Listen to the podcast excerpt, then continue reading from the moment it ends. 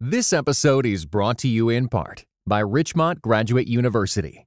The field of mental health counseling is growing rapidly. Richmont Graduate University can equip you to become a licensed professional counselor, integrating your faith into your clinical practice. Programs are offered in Atlanta, Chattanooga, and online. Apply today at richmont.edu.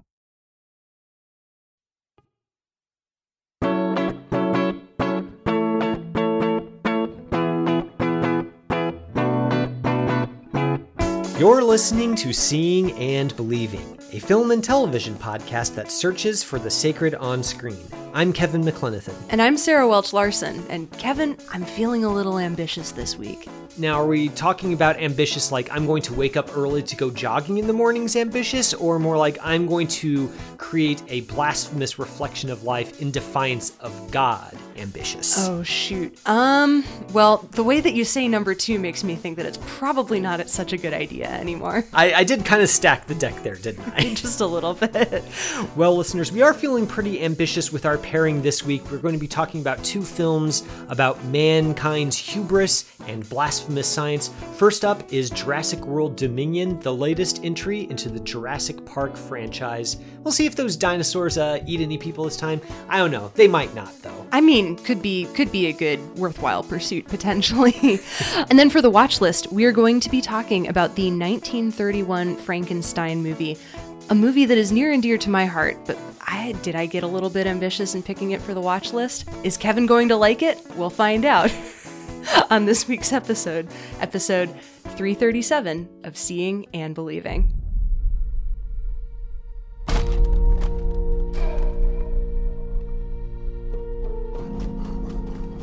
Blue had a baby. That's impossible. Hey, girl. You look just like your mother.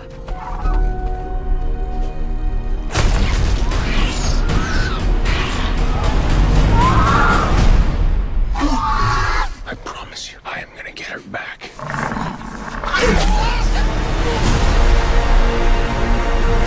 Genetic power has now been unleashed.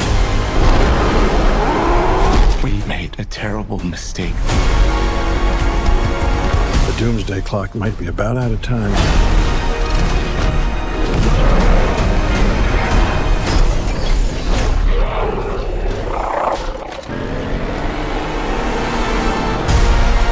If our world's gonna survive, what matters is what we do now. I could use your expertise. You coming or what? A baby raptor? I made a promise we would bring her home. You made a promise to a dinosaur. Yeah. Yes, we're here on episode 337 of Seeing and Believing, also known as the Hubris episode. An episode that's all about mankind's reach exceeding his grasp and the horrible consequences that befall us when we try to play God. Mm-hmm. Uh, I'm here with Sarah Welch Larson. How you doing, Sarah? Uh, hold on to your butts, everybody. oh man, so we we've got uh, a quite an episode up ahead waiting for you to kind of fulfill that promise. Frankenstein is sort of the er uh, man playing God uh, story, and that's coming up in the watch list segment. I'm looking forward to talking about that. But first, we have to turn our attention to the latest continuation of the Jurassic Park slash World franchise that's hitting theaters this weekend Jurassic World Dominion. I appreciate that you use the word have to turn our attention to Jurassic World I, Dominion. spoiler alert, Sarah, please. uh, here's the film's uh, synopsis to get us started. After the events of the previous film, Jurassic World Fallen Kingdom, in which dinosaurs escaped into the wild all over the earth, humanity and dinos are still trying to figure out how to coexist in this brave new world. Surprise, surprise, though, an unethical bioengineering organization just has to get involved in the name of corporate profits, and before long, humanity is facing down a prehistoric plague of locusts, weaponized velociraptors, and scientifically optimized apex predators. That leaves it to a grab bag of familiar heroes, played by Chris Pratt, Bryce Dallas Howard, and the 1993 film's trio of Sam Neill, Laura Dern, and Jeff Goldblum to work together to expose the corporation's misdeeds and save the dinosaurs and maybe even humanity itself from extinction. So, uh, I mean, I mentioned at the beginning of the segment, this is the the hubris episode, and hubris is the common thread that has run through all of these dinosaur movies from movie one way back in 1993, namely uh, the tendency of humanity to try to create and control life in ways that are wholly at odds with both good sense and uh, good stewardship. So I'm curious to kick off this discussion, Sarah. Do you think that Jurassic World Dominion has any interesting, uh, an interesting spin of its own on that well-worn theme? The problem with Jurassic Dominion is that it's trying to do too many spins on that, I think, and it's just sort of throwing a grab bag, like you'd said, at the wall just to see what sticks. And I don't think any of it works necessarily. Like, this is a movie that is a Jurassic Park movie. It's also briefly like a James Bond movie for whatever reason. Like, there's a lot of wild tonal shifts. I got notes of, I don't know, Jason Bourne in there a little bit. Like, a dinosaur jumps from one building to another, followed by the camera, aping the shot from the Bourne Ultimatum. And I, that sounds awesome out of context. And a lot of the stuff that happens in this movie on paper sounds like it would rule. And I think they were so focused on trying to get a bunch of stuff that ostensibly rules like onto the screen that they didn't stop to think about how to make it actually work in context and make it interesting and tell a coherent story while they were all about it. So I'm curious to know what you think about that, Kevin. One might say that they were so preoccupied with whether or not they could that they didn't stop to think about whether they should, as Correct. a wise man once said. I mean, that is I, th- this. This is not a good movie. No. Uh, and I think a lot of it has to do with the fact that it doesn't really. It, it kind of it knows that a Jurassic Park movie is supposed to be about you know hubris and uh, environmental responsibility and uh, scientific overreach. It knows that, that those are the ingredients that go into making a Jurassic Park cake. But Colin Trevorrow doesn't know how to do anything else to actually bake that mix into something that's compelling. Mm-hmm. And so what we're kind of left with is a movie that feels like it's throwing a lot of ideas at the wall, hoping that some of them will stick. None of them really do. And it ends up feeling not just like a mess, but also kind of cynical. Like they they mm-hmm. they think that it'll be enough just to have dinosaurs in this movie and that will carry them through, but without anything interesting to go with those prehistoric beasties, it's it, it, feels like a bunch of sound and fury. Doesn't signify anything. Part of me wonders if this movie would have worked if it had been a dinosaur like super spy movie but hadn't been a Jurassic Park movie though. Like it's not I don't think it's the dinosaurs that are the problem here. I think the problem is that they keep trying to tie this story into some grandiose mythology to do with Jurassic Park without actually thinking about what Jurassic Park is actually about. Like there is that thread of environmental responsibility and like scientific hubris, but every single Jurassic Park movie after the original keeps trying to recapture that lightning in a bottle of the first movie in a way that makes me think that the people who made those movies didn't actually think about what the first movie was remotely about. Like all of them feel very antithetical to the this is something that we probably shouldn't touch and it's something that we should be in awe of and instead of respecting like that sense of awe and wonder that Spielberg brings to the story in that first movie, there's a lot of just trying to stamp on whatever like gland in the brain like produces awe.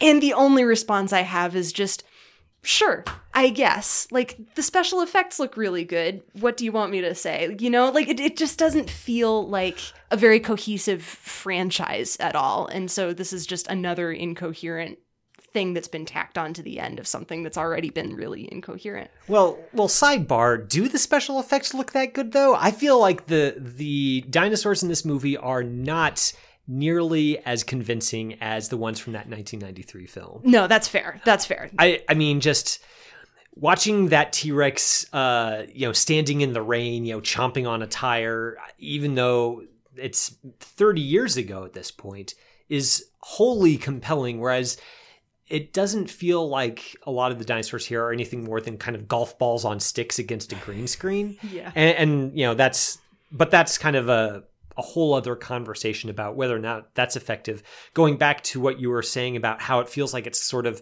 it's it it's trying to st- stamp on the same gland mm-hmm. that I, I like that term phrase because it, it feels appropriate in that it seems like it's trying to brute force its way into being an interesting Jurassic Park movie, but I think it doesn't work. And there's a scene, there, there's a moment in this movie I think that kind of encapsulates how it's not working. So uh, Laura Dern is in this movie. She's reprising her role as Ellie Sattler, and she goes to a what what amounts to a wildlife preserve for dinosaurs. Dinosaurs. There's a in this uh, new world where they're out in the world uh, alongside humans. There's a poaching problem. There are a lot of uh, people who are unethically hunting dinosaurs, and so there have sprung up wildlife preserves that sort of collect these animals and, and try to kind of give them a, a better life.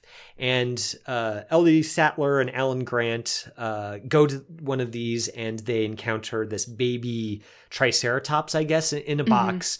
And uh, Laura Dern kneels before the box and she's kind of petting the, the Triceratops and she's just saying, "Oh, it just never gets old." And then that, and then they they just move on to whatever the next stop is. And I think the movie's failure to sort of linger in that feeling like, oh, these are still, it's still really cool that dinosaurs exist now and that we can be fascinated and compelled and afraid of them. Uh, like that's something that the first movie gets. You know, there's that that big climax where they see the the brachiosaurs for the first time and John Williams theme swells and everyone's collapsing and their jaws are on the floor and there's awe in that moment and there's no awe in this movie. No, and you even get like Laura Dern doing the same glasses pull move at the beginning of this movie, but she's doing it to a barren field. Mm-hmm. Which is kind of upsetting and a bit of a letdown, and also feels very metaphorically accurate for what's going on here, which really bums me out. Like, I don't want this to be a bad movie. Like, I, I don't want to have to be subjected to a bad movie necessarily. But this one is just it's it's so deeply incoherent and so focused on calling back to the things that we used to feel something for and thinking that that is going to be enough for us to be able to feel something again that it just kind of cheapens the sense of awe and wonder that you get in the original Jurassic Park. There's a lot of mentions of oh this is like a really cool beast or we're going to name a dinosaur and we're going to like it feels like it's ex- the movie is expecting you to know what all of the dinosaur names are the kind of the way that like a 5-year-old kid really would but there's no pausing to like actually think about what that means for that animal to like live in the world today. There's just oh this is something that wants to eat you and we're going to have to fight it. And that also feels like kind of a cheapening of that awe and wonder because in this movie all of the dinosaurs it feels like are predators of some sort and they're there to just like exist as a danger to the human beings who are also trying to save them. That seems like an interesting quandary to be stuck in but those dinosaurs only exist to provide that sense of danger and not that sense of awe. And I don't know. It just I'm just so deeply frustrated because there's there's a very interesting story in here somewhere and it's just buried underneath layers of just details that are meant to make you feel something and they just absolutely don't. It it makes you wonder it, you know how much Colin Trevorrow knows that he he kind of how much has been left on the table with this movie and how much Colin Trevorrow is aware that he's leaving it on the table? Because you know he did help to uh you know write this movie. He's obviously directing it. And there's so many elements of it that seem like they're there on purpose to say something uh deeper than just holy crap dinosaurs. Like the you know they're um the the evil corporation biosyn has created uh, a literal plague of locusts. There's a um uh kind of a sub theme that's alluded to a few times uh over the course of the movie most prominently in the ending which it doesn't earn at all which is that you know humans just have to learn to coexist with these animals and we're all going to have to learn to to live together and and work together. And there's you know shots of you know a triceratops walking through the Serengeti next to an elephant. Mm-hmm. And that's so there's this very strong well I won't don't want to say very strong but it seems like if Trevorrow wanted to make this movie sort of about humanity's stewardship of creation and and how a refusal to do that in the name of of profit or personal gain leads to almost divine punishment in the form of these plagues like that that could be a very compelling direction to take these movies. And it's something that I the Jurassic Park f- franchise hasn't really done before. Namely like is is there some sort of spiritual component to our relationship to these things that we created? Um but it's mostly content to just frame the dinosaurs as these are things that are going to break break things really good and or eat things real good and we have to fight them and that's i mean it's it's it's a very depressing thing for a movie to have the opportunity to say something about stewarding creation but instead see creation purely in an adversarial manner I think it's that adversarial manner um, that kind of sums up the way that the movie is constructed, sort of. Like, those dinosaurs exist in order to be a danger only in the scenes where they exist. And then the movie just sort of almost forgets that they exist at all. You've got that plague of locusts that's like ravaging the crops that haven't been genetically engineered by Biosyn. Um, and when those are on screen, those are the only creatures that matter. And then when the dinosaurs are on screen, those are the only creatures that matter. It just feels like the movie is very um, only focused on what is in front of its face at any given point in time. And there's no cohesion to how any of these threads kind of mesh together at all. And I think part of that is also just a technical problem of just how poorly this movie is edited. Yeah, I'm glad we're going to get to that. Please, please continue Yeah. because you and I we were at the the same screen together, and after it was over, we talked about this quite a bit. hmm Yeah, it feels, it really feels like there was a lot that was left on the cutting room floor, which is kind of incredible for a movie that is almost two and a half hours long, mm-hmm. that's just connective tissue. And it's not even stuff that's really all that important. But when you leave the connective tissue on the ground, I think that the movie just isn't capable of like walking on its own legs. There are scenes where uh, one character creates a torch out of a couple of implements, and then the very next scene, he sort of he pulls out a lighter, and then the next cut, that torch has clearly been burning for like five minutes straight, and the effect is extremely jarring. It's not something that you're supposed to notice, but you do because there's no flow from one action to the next. There's another scene where characters are trying to get up a ladder in order to escape dinosaurs, and one of them is in extreme danger because the dinosaur has its jaws clamped around the cage around the ladder. And then, literally, like five seconds later, everybody's already up the ladder and there's no danger there anymore.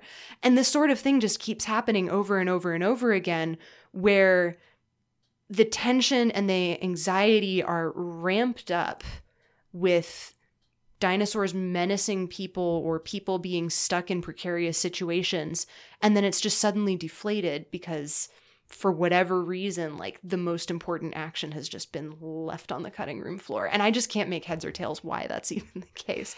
You, you know, for I feel like it, it's it's sometimes fashionable to take Spielberg to task for uh, his, his thematic preoccupations. Um, you know, various people will, will say, you know, he he has kind of these pet themes that he returns to over and over again, and they are not always a comfortable fit with the material. But one thing that everybody can agree on is that Spielberg is a consummate uh, technical filmmaker. He knows how to put together a sequence to achieve a desired effect. So you think about, um, for example, you know the the first T Rex attack in the rain, or even a scene that doesn't have dinosaurs in it at all. For example, the the scene in the tree where they're trying to get out of the tree before they get crushed by a jeep, or where they're trying to get over an electric effe- uh, an electric fence before the power comes back on uh, those are all put together and cut together in a way that the most important thing in the world at that moment is we want these characters to be okay. And we understand exactly what the threat is, where the threat is, and how much time they have before things go really wrong for them. With this film, it's the, the the technical aspects of just how action and suspense sequences are put together just totally drain it of any sort of vivacity. That that scene that you talked about where they're being menaced by this uber T-Rex. You know, they're trying to climb up uh, a ladder into a safe space and because of the way it's edited and even the way that Trevor, Trevorrow has framed some of these shots, it seems weirdly like the big dinosaur is just sort of sitting there waiting for them to slowly edge around a car and then slowly climb up a ladder. And every now and then there's a cut to the you know the dinosaur roaring or clamping his jaws on on something. But the way that those shots are all put together even if intellectually you understand the characters are under threat the filmmaking is so slack that it doesn't feel like they're under threat.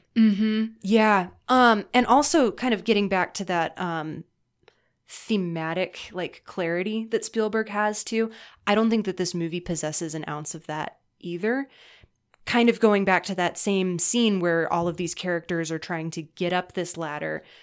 There's a quotation of that T-Rex in the rain scene in the original Jurassic Park where Jeff Goldblum, you know, has the has the flare and he's running away. Um and in this movie, they kind of quote that where Jeff Goldblum lights a torch and tries to get the T Rex's attention, but instead of lighting a flare, realizing he's in danger, and then running out of there, um, he just faces down this T Rex as though it's it's nothing, you know, like it's just a gigantic CGI monster that could stomp on him, but actually it's it's really weightless, and he's going to be able to chase it off with the same um I don't know, fire that he lit. Like it, it, it just does not make any sense why he would be able to face down this monster in this particular scene when it's supposed to be bigger and badder than the T Rex in the original.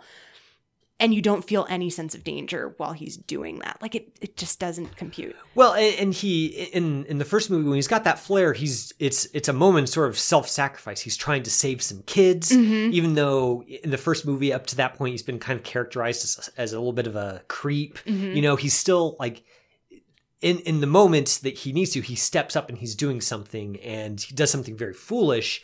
But there's a like Spielberg through the the filmmaking and through the characterization helps the audience to form a relationship to the character and to the choices the character is making in that moment. Mm-hmm. Whereas this one, the the character's name is the same, but he doesn't have you know he he only has as much personality as Jeff Goldblum can sort of muscle into his line readings. Which, to be fair, I love me some Jeff Goldblum off kilter line readings.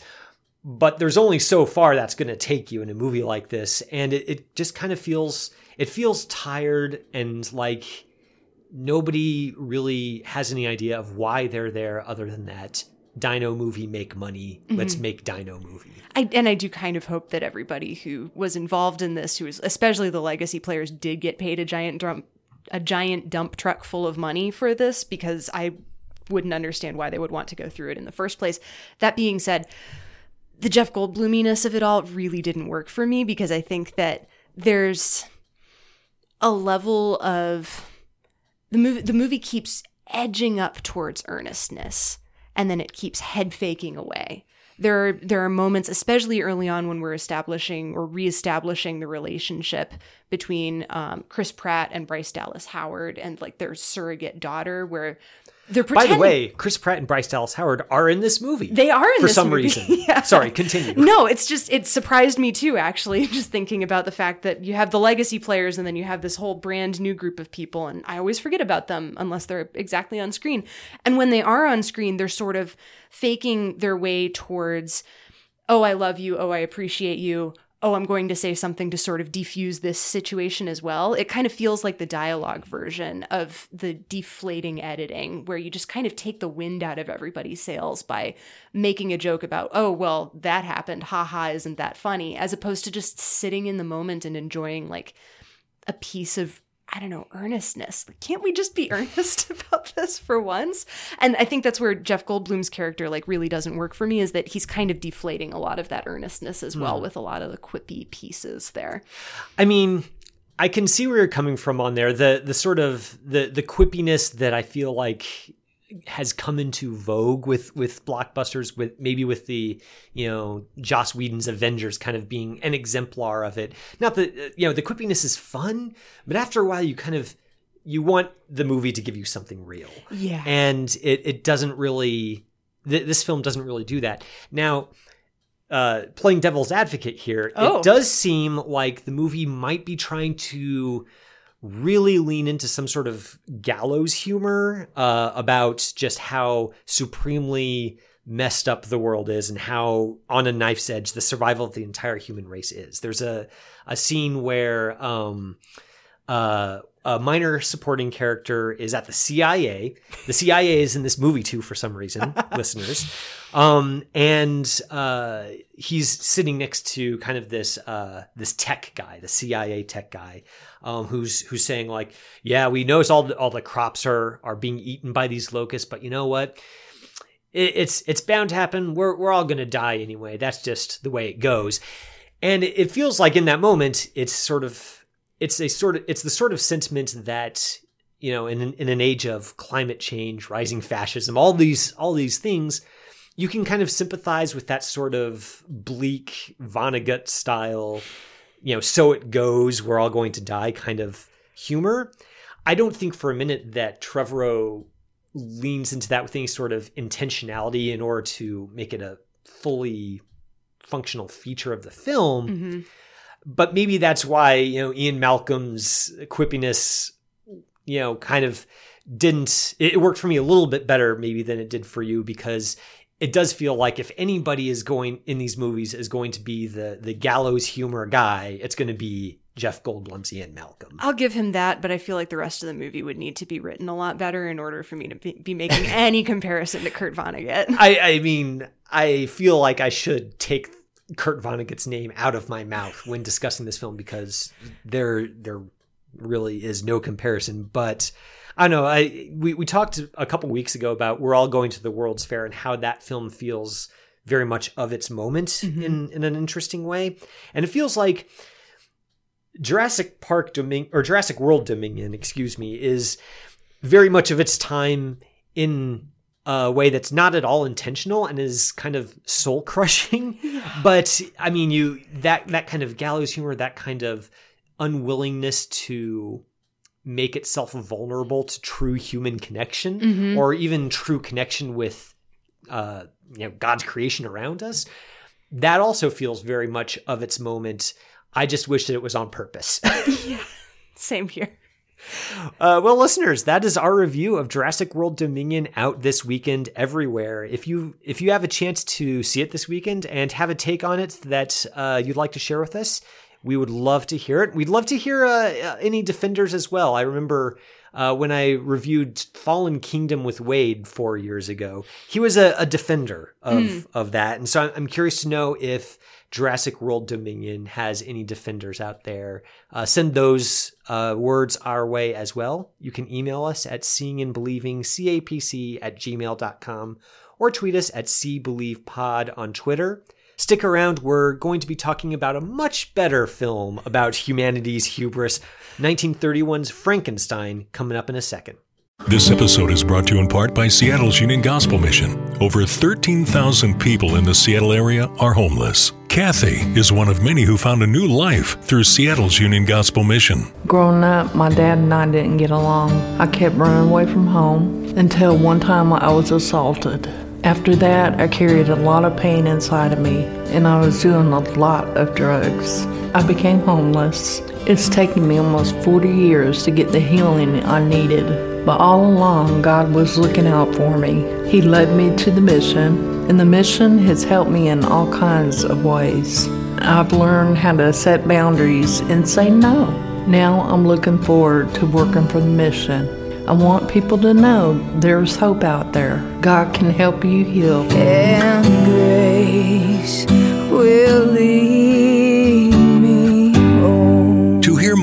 volunteer, or donate, visit ugm.org. Welcome to The Conversation, the part of the show where we share what we've been hearing from all you listeners out there on email or, or Twitter who are helping us keep the conversation about movies going. And Sarah, this week you actually, I thought you had a pretty good ask on Twitter. You were uh, wanting people to share what their favorite movie monsters were. So obviously, Jurassic Park slash World is all about dinosaurs as monster movies. And I mean, the T Rex from the original film is a strong contender for an all timer. Um, but you you want to know what some other people's picks were, and I don't know. We, we got some some pretty good off the beaten path ones. We sure did. Yeah. So uh, first up, uh, Kyle Matthews uh, tweeted in and said that uh, his pick for his favorite movie monsters were uh, Hellboy and Abe Sapien from Guillermo del Toro's Hellboy movies, which they are monsters. They're they're also protagonists, which I I really appreciated that. I love a good monster protagonist, honestly. And to be fair, I think quite a lot, maybe the vast majority of Guillermo del Toro's characters are monsters, whether mm-hmm. that's the misfit version or the villainous version. Quite often, the line between those two is blurred, but I love that pick. I think it's fantastic. Yeah, I mean, now, now that you say that, I'm thinking about you know the river god from The Shape of Water is basically the creature from the Black Lagoon, except uh, a romantic lead. Yes. So you know, I you you're probably onto something there. We also heard from Ron Sturry, who wrote in to say Frankenstein was his favorite, Yes. and I can get behind that. We'll probably talk a lot about that in the upcoming segment. And then Christy and Elijah Olson both wrote in with what I think is the off the beaten path pick to beat all off the beaten path picks. First of all, Elijah did uh, share a, a more conventional pick for his favorite movie monster, and that would be the shark from Jaws. Good which, Very good pick. Um, Spielberg does it best, honestly. Spielberg knows what he's about.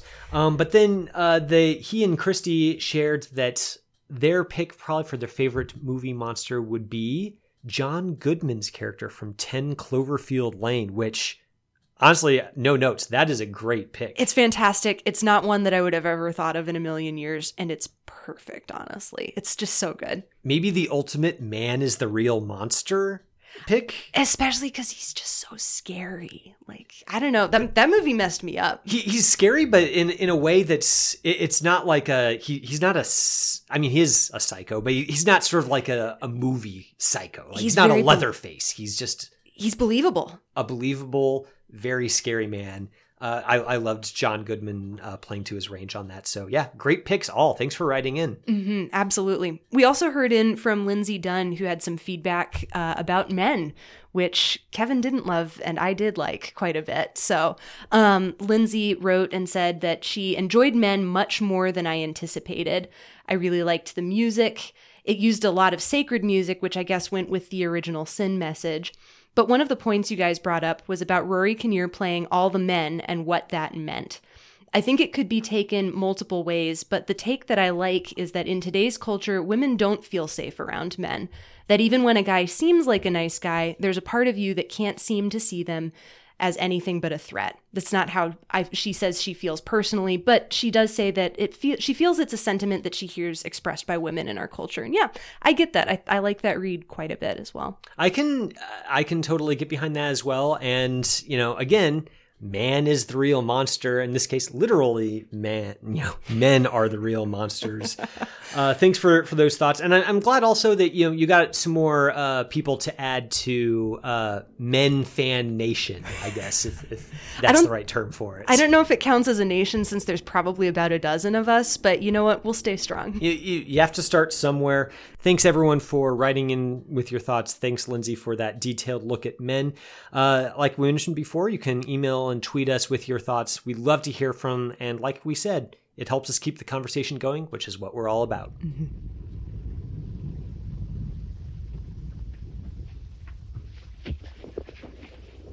Quite a good scene, isn't it? One man crazy, three very sane spectators. Yes.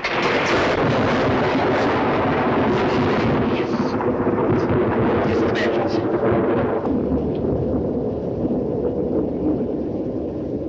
Look, it's moving.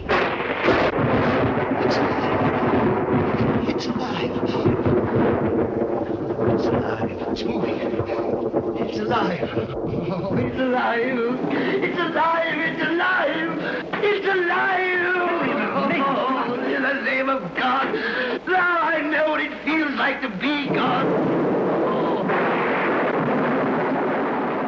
And now it's time for the watch list segment. Or should I say, I, I feel like I should do something like it's alive. But I, I don't know that I have quite the maniacal uh, chutzpah in me to, to really sell that to It's this time. alive. That that's better. That's better. Um, I we'll, we'll have to you know maybe off the air kind of like uh, try to polish that, see if we can really get it to the fever pitch that this film deserves, because we are talking about the the granddaddy of all Frankenstein movies. This is of course James Whale's 1931 adaptation starring Boris Karloff, and you know I don't even know that a plot synopsis is really necessary. Everybody knows about Mary Shelley's classic novel about man trying to play God, creating his own person out of the discarded parts of those who have passed on and paying dearly for his crimes against nature. Mhm. Um, so, Sarah, this was uh, your pick for this week. I had not seen it before. Um, so I, I'm really curious to know. I mean, beyond the the tie-in, obviously with hubris and and so forth, Mhm. uh, what is it that you you see in this movie that makes you like it so much? Oh man, it's just partly the the theme of of hubris and, and mad science, but this movie is kind of paradoxical in that it's a B movie that is just sort of stretching towards transcendence and not quite ever getting exactly to that point, but it gets so close. And I love it for it the fact that it literally is just a, a big budget B movie from 1931. It was really never intended to be anything more than that necessarily, but I think that there are those little flashes of transcendence and like genuine artistic achievement that kind of turn the movie into something greater than it ever could have been as like just a collection of spare parts. Um, I see what you did there. Thank you. Um, and a lot of that has to do with um, the performances, but there's also some technical stuff in here that I, I hope we can get into a little bit. Everybody talks about Boris Karloff's per- performance in particular, and I do love that.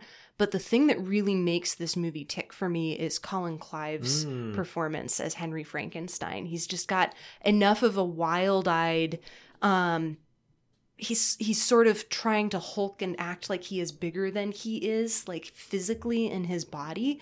Um and he's got kind of this wild-eyed like frailty to him at the same time. And i think that it's that manic energy that sort of carries the movie through. It's it's pretty brief runtime with as much momentum as it has and so that's usually the performance that i actually tend to fixate on even more than boris karloff's so which is also a great one Mhm. but i'm curious to know what you thought about it Yeah, so I I uh, I am glad that we got to this film because when we talked about Dracula, Mhm. uh, you know, a, a while ago now, Mhm. um, I I felt I, I was bummed about that one to be honest because I knew that you you liked it a lot. Um, it had such a an outsized reputation, Mhm. and yet there it just it didn't.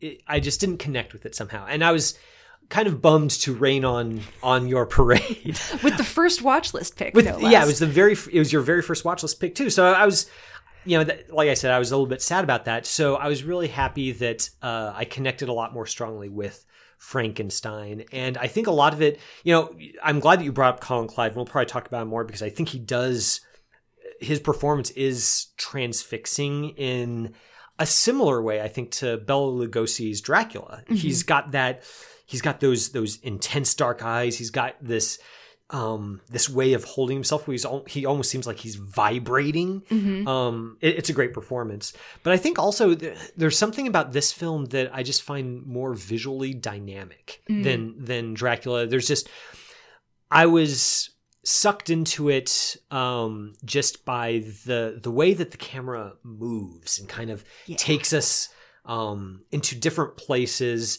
or the the way that shots are framed in a way that it feels like you know we're we're looking at sets but there's it it feels like they're not just sets there's there's an atmosphere to it that I didn't find as much in in Dracula whenever Bela Lugosi wasn't on camera. Mhm. I think this Frankenstein just there's a, a something there, and and maybe we can kind of try to put our finger on what that something is because I'm not sure that I I totally can myself, but there's a something here Mhm. that really works for me.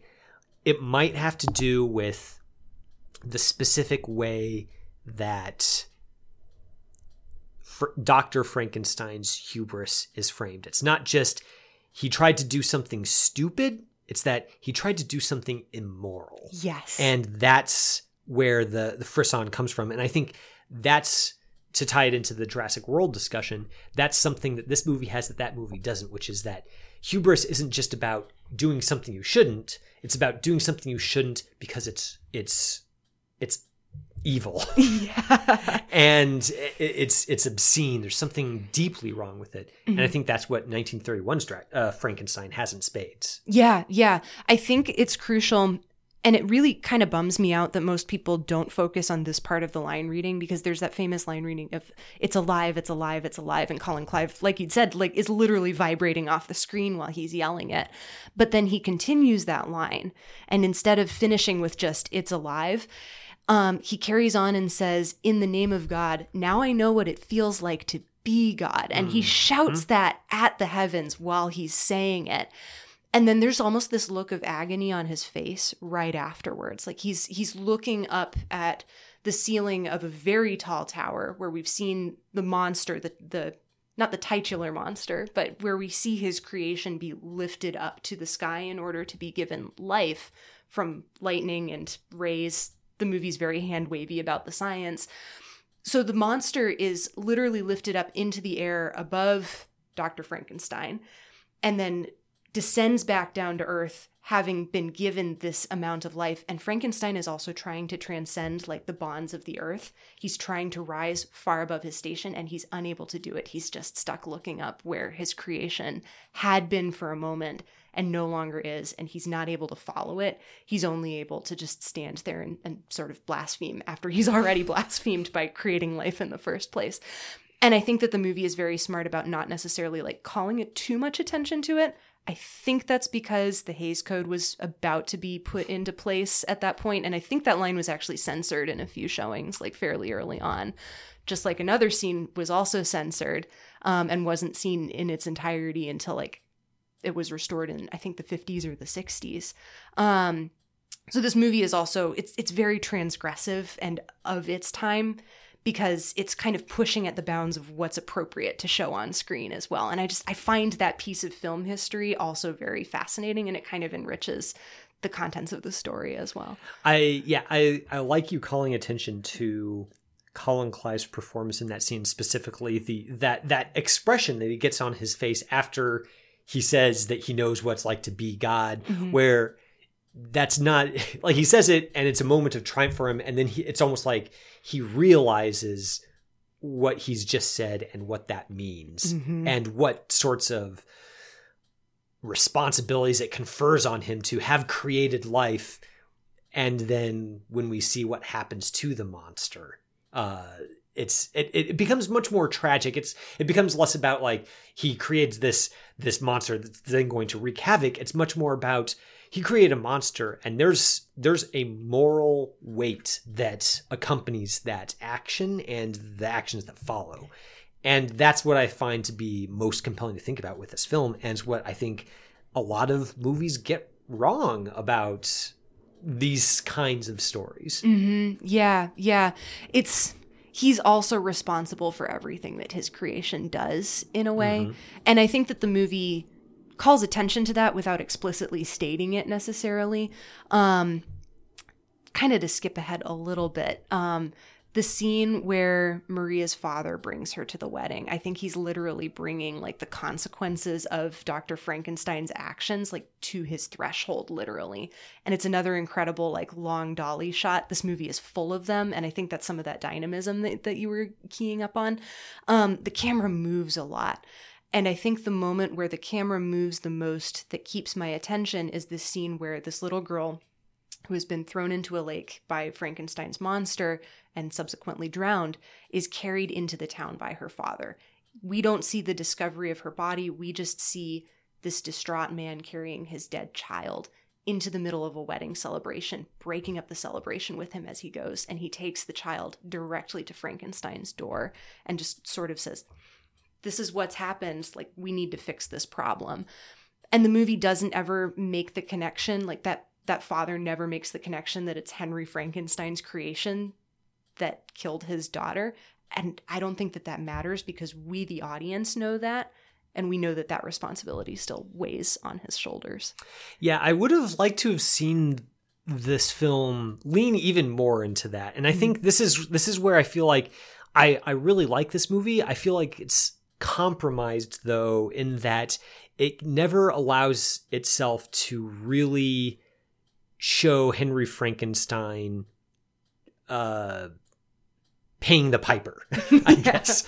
Um so you know, it, it it, it does feel like even though I, I don't think the Hays Code was in effect at the time this film was made, it wasn't. The it feels kind of Hays Code in the way it pulls its punches, in the way that Henry Frankenstein he still gets the girl, he still hmm. kind of has a happy ending, and it ends on a note where you know the the uh, his bride's uh, blustering father just says, "Oh, ho, ho, it's so funny," and then it kind of ends on every, like everybody laughing, yeah. which is is such an odd note to end on because the the gut punch of um, the father bringing the fruits of Henry Frankenstein's blasphemy to his doorstep and and demanding restitution, and then later the the horrible scene where the monster is burned alive in a windmill, mm-hmm. never really understanding why he has been given life or or what is being done to him other than that it shouldn't be mm-hmm. that way like those are all extremely powerful sequences and i think I, I I really would have loved to see a version of this film where it keeps everything and then maybe just has a different ending.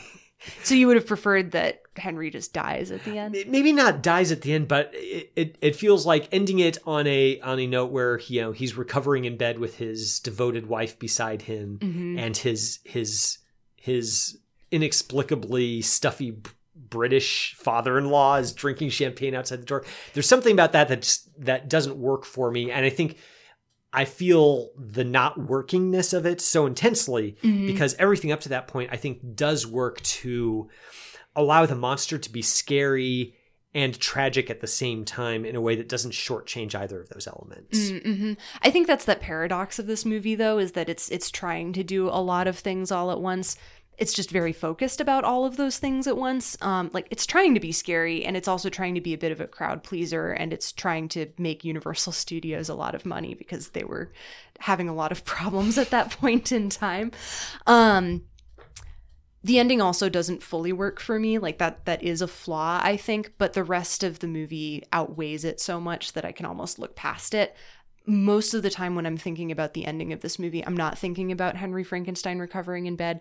I'm actually thinking about him getting thrown off the windmill um, because he gets strangled by the monster and literally thrown off the windmill, and you see his body bounce off one of those fins. And that feels like enough of a comeuppance to me that I'm willing to just ignore the last 30 seconds of the film. well, I, I feel like his blasphemy is so intense that, you know, to, to, to put on the Bane voice, his punishment must be more severe. you know, like the when when you literally stare up at the heavens and say, "I know now what it is to be God." Mm-hmm. I feel, and then you're you have the blood of a little girl on your hands, and then the blood of your own creation on your hands. Mm-hmm. I feel like there should be. He know, does get thrown from a high height I, I by mean, his own creation. To be fair, I've never been thrown off of a windmill myself, so maybe it's far, far worse than it looks like in this movie. I, am I'm, I'm willing to concede that. Um, I do want to talk a little bit. I mean, we we've gone this far without talking about the monster himself all that much. Boris oh, Karloff. Oh yeah. Um, the performance he gives, I, I'm really curious to hear you exult over that because I'm sure you you know having I'm, written about it, you you've got a lot to say. I am capable of exulting over Boris Karloff quite a lot, actually. Um, my husband and I actually went through and watched all of the old like Universal Frankenstein movies, like all eight of them last fall. So um, I spent a lot of time tweeting about Boris Karloff. Um, and I think what works about his performance is that so much of it is so deeply physical and it's theatrical and it's over the top when it needs to be but he's also very subtle. Like he does a lot with like a lowered eyelid or a flip of the wrist or just like a little curve of his fingers. Um especially when he's cradling the flowers that little maria the, the girl who dies um hands him before he throws her into the lake. He just kind of like reaches around and he's very very gentle. And he's very gentle when he first wakes up um, you can just kind of see his hand sort of shaking, like hovering a little bit off the table, like he's literally been resurrected, even though he never really was alive to begin with. Um, and then the scene that gets me every single time is when we're first introduced to the standing walking monster. He gets into the same room as Henry Frankenstein, and Henry opens a window above him, and there's this shaft of light above him and the monster just kind of reaches up with his hands and he's trying to grab that light. Mm. And it's that level of trying to grasp at that transcendence, like trying to exceed your station in life and not fully understanding why or how, and not being able to fully get there. And the movie is extremely humane about how it treats that monster because I think it understands that the monster's station in life is not his fault but he's stuck in that station anyway. And so for a moment, we kind of just sit there with the camera facing him at eye level. Quite often, the camera's looking up at him to make him look even bigger than he already is. But the camera's got him at eye level, and his hands are reaching up, and he's trying to grab the light. And I, I feel that in that moment, and everything else just kind of falls away there. So that's that's how I feel about Boris Karloff. I mean, that's that's all 100% on target. I, I have nothing to add other other than to say that it's just it's a great physical performance. Yes. I, I would have to see watch it again to be fully comfortable calling it one of the great physical performances of all time mm-hmm. in movies. But I mean it's it's obviously just incredible the way that he lurches. The and and the ways that he he holds his hands you know there's kind of the the stereotypical you know frankenstein he's kind of marching with his hands held out straight in front of him. He's you know gonna grab you. Um but karloff actually mostly holds his hands just slightly elevated from his side. So they're not straight down by his sides. They're mm-hmm. not uh pointed out straight out from front of him. They're kind of held almost as if he's kind of testing the weight of his own hands on his mm-hmm. wrists. Mm-hmm. And uh, again, there, there's a, a gentleness to the way, like the hands aren't stiff. He holds them in with just the right amount of stiffness and flexibility where you buy that he is a corpse that has recently been reanimated. So he's got some rigor mortis going on there. But he also, it's not so, sti- you see again the gentleness in his hands. Like it's, there's enough curve and flexibility in those hands to suggest I guess the potential of what those hands are capable of. Mm. What you know, what they, they're capable of strangling, but they're also capable of cupping a daisy and tossing it into a pond. And I think that's just it's wonderful. And a lesser physical performance, I don't think would have uh, communicated those nuances in a way that would have like Frankenstein's monster wouldn't have been nearly as tragic and affecting without them. Mm-hmm. Yeah, I completely agree.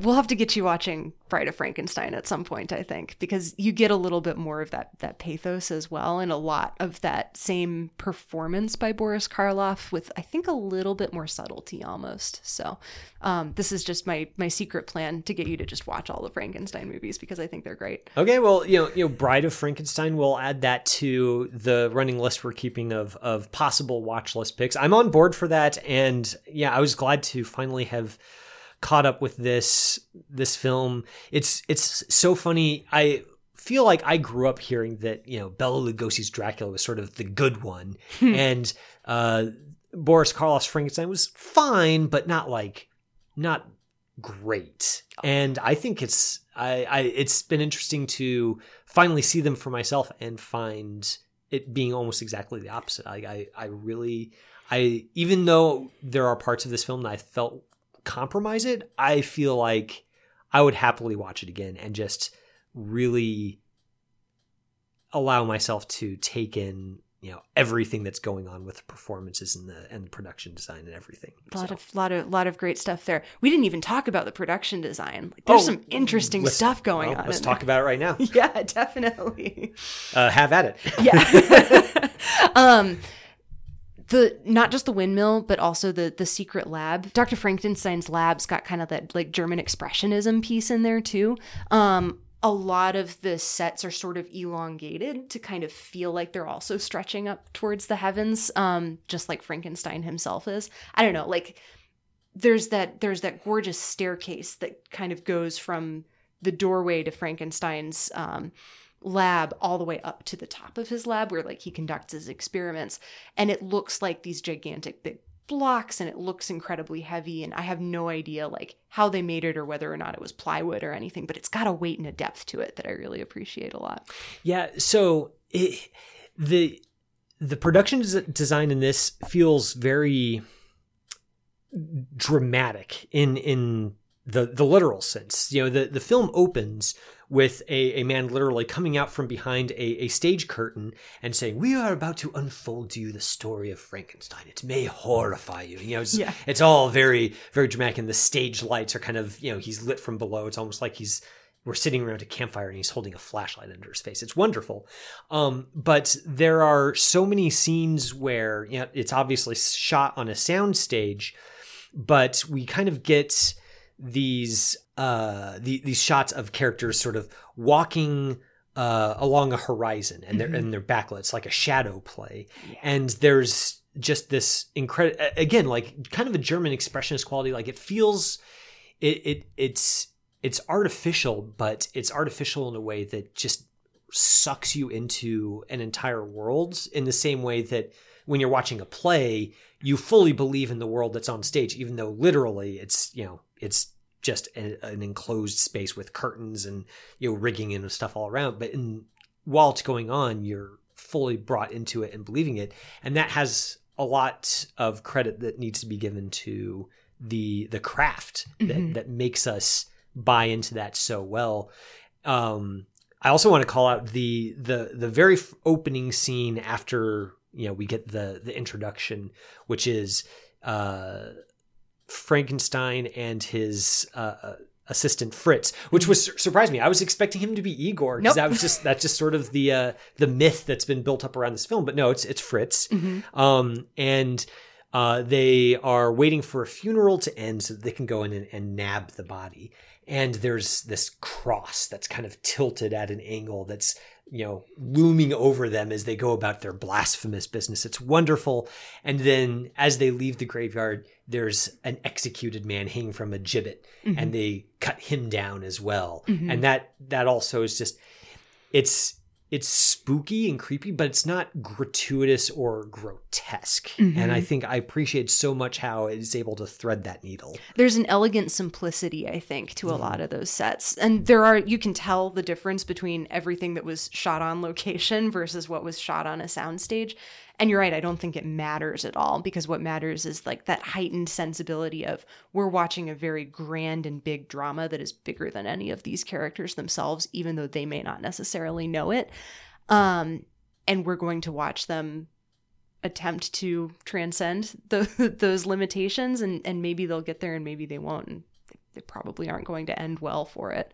Um yeah i love that i love that detail Yeah, I think that, and that's kind of the way the the whole story, or even stories about hubris in general, work. It's just humankind being part of something much bigger than ourselves, and yet not fully respecting that and trying to I don't know, get a little big big for our britches. I guess there's there's that's kind of the the crucial element here that I think Frankenstein absolutely nails, and other films about hubris maybe maybe don't so much. i appreciate that final dig about jurassic world yeah, I, I I have to stick the knives in as, as much as possible. It it must be killed. It must be destroyed.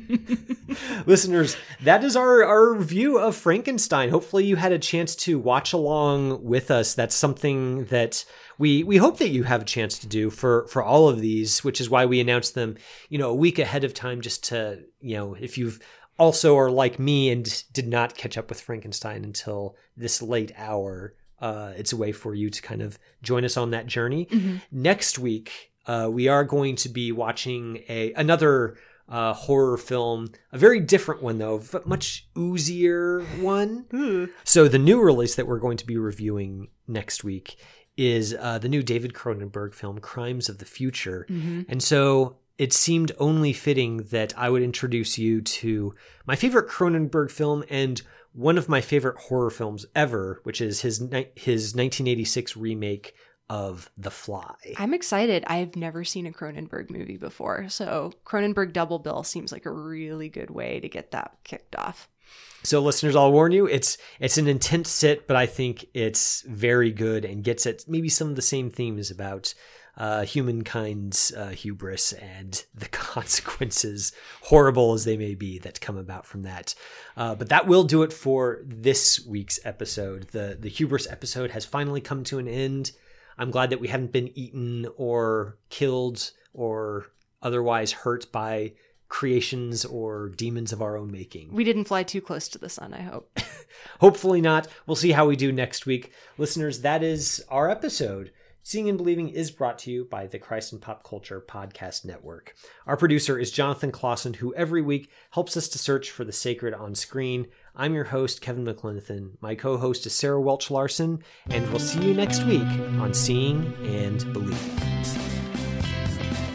You have been listening to Seeing and Believing, an official production of the Christ and Pop Culture Podcast Network. Please rate and review the show in iTunes and check out our other shows at christandpopculture.com slash network. Theme music by Alexander Osborne and Lindsay Miz, used under Creative Commons License 3.0.